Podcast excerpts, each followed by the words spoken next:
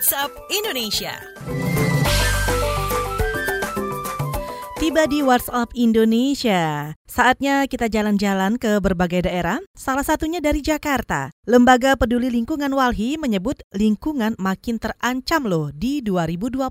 Seperti apa sih? Ini dia laporan reporter KBR Lea Citra. Selamat pagi, Lembaga Peduli Lingkungan Walhi memprediksikan kondisi lingkungan di Indonesia semakin terancam pada tahun 2020.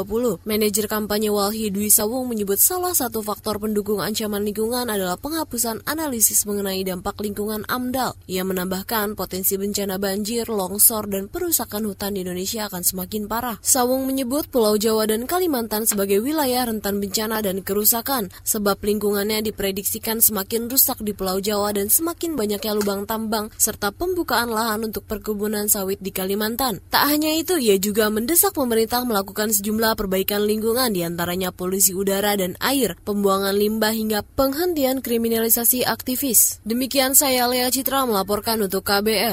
Kita menuju ke Balikpapan. Dekat dengan ibu kota negara atau calon ibu kota negara, DPRD Balikpapan akan merevisi RT RW. Selengkapnya dilaporkan kontributor KBR Teddy Rumengan. Selamat pagi Teddy. Selamat pagi, DPRD Kota Balikpapan akan melakukan revisi peraturan daerah atau perda terkait rencana tata ruang wilayah atau RT RW sebagai persiapan Kalimantan Timur yang akan menjadi ibu kota negara atau IKN di 2020. Anggota DPRD Kota Balikpapan Budiono mengatakan revisi Perda RT RW telah masuk program legislasi daerah atau Prolegda bersama 18 prolegda lainnya yang ditetapkan dalam rapat paripurna akhir pekan kemarin. Budiono berharap bakal calon wali kota dan wakil wali kota juga telah menyiapkan konsep lima tahun ke depan yakni Kalimantan Timur sebagai ibu kota negara dan kota Balikpapan sebagai daerah penyangga karena kota Balikpapan akan menggelar Pilkada 2020. Selain RT/RW, rencana pembangunan jangka menengah daerah atau RPJMD kota Balikpapan juga akan direvisi.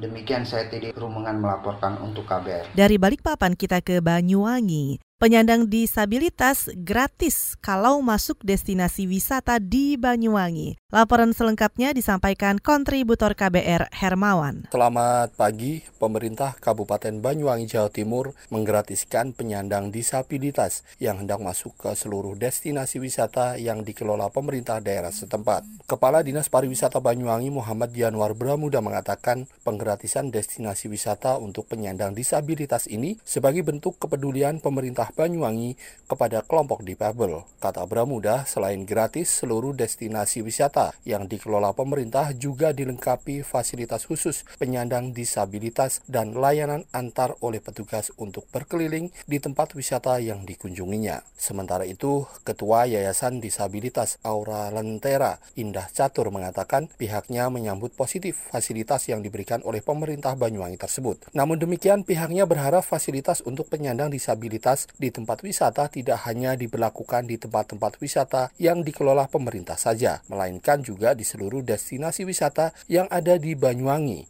karena penyandang disabilitas masih sering kesulitan mengunjungi tempat wisata karena tidak adanya fasilitas khusus penyandang disabilitas. Demikian dari Banyuwangi, Herman melaporkan untuk KBR.